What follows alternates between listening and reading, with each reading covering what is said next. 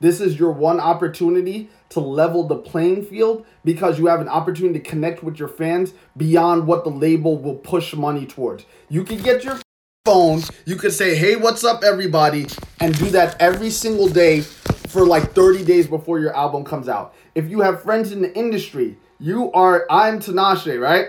I'm Kehlani. I am SZA. I'm gonna when one of their albums are coming out and I'm friends with them, you bet your I'm gonna be out there, be like, yo, yo, yo, promote my girl's stuff. Her album's coming out. Da da da da da. You in fact you could have this is one of the cooler things I've seen people do. If I am SZA and I have a new song coming out, I will send it to Kehlani and tell Kehlani, hey, um, would you mind doing me a favor? Air my song or, or like play my song on your snap on your IG live tonight and tell people that you're like doing it for me. That's cross promotion. Nonetheless, these I, I suggest you guys really start sitting down and having a conversation. Yeah, about my your my team advice is I'm what telling him do. do. your own thing. Mm-hmm. Don't worry about what selling. Honestly, do your own thing, because that's th- that's the best thing. That truth, honestly. that truth that you have in that that same truth that helped you make that piece of art that you say is true to you can be applied Yeah. to whatever content you're putting out there for the world to see. like I said, you I guys just have want, so I much just more want to offer. everyone to have choices. Yeah, You shouldn't be boxed in because Yeah. of the. That's how the world works, and that's what's ass about it. Mm-hmm. Yeah. you should not be boxed in like that.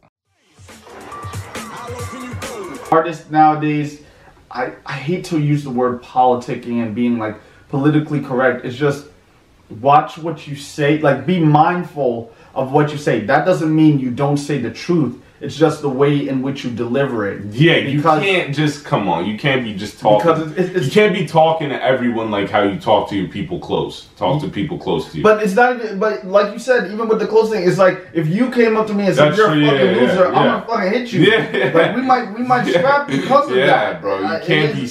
You can't be. It can't be like that, bro. You can't be. Yeah, it. You know, just because you're a rapper doesn't mean common you, common Yeah, sense yeah, and etiquette can- goes out the Yeah, window. yeah. Well, we always we always try to give advice in regards to what you can be doing better, um, in in terms of raising your awareness.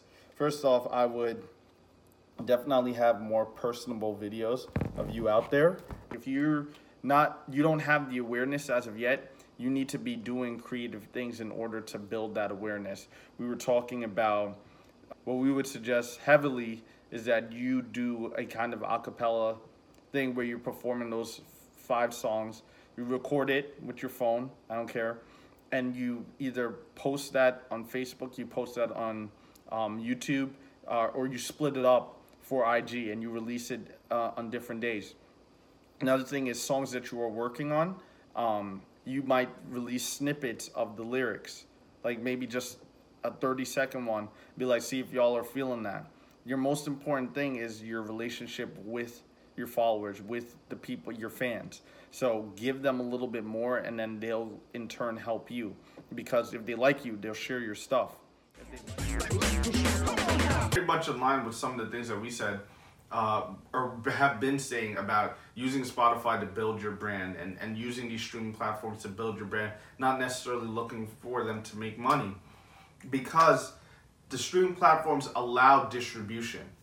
If people can know who you are, um, that can lead to more opportunities. If you're only looking to get bread from just those, you might be in for a sore disappointment. Yeah. It's why we discussed posting a lot of stuff on Snapchat, posting a lot of stuff on Instagram, because what this artist that I was reading about did was he posted a lot of stuff for a very long time, and then he offered like a two-day recording session um, for fans to come and see him, and he said he made a couple thousand dollars just from that, like inviting people to come and listen, listen and watch him record for two days. But he built that trust over time. Yeah. And it's like that's one way to make money. I think he said like only nine people showed up, but let's say he charged like I don't know, maybe let's say on the on the high end he charged a thousand dollars. If nine people show up, that's nine thousand dollars in two days. There's opportunities for artists to make money Yeah. out there. You just have to be smart about it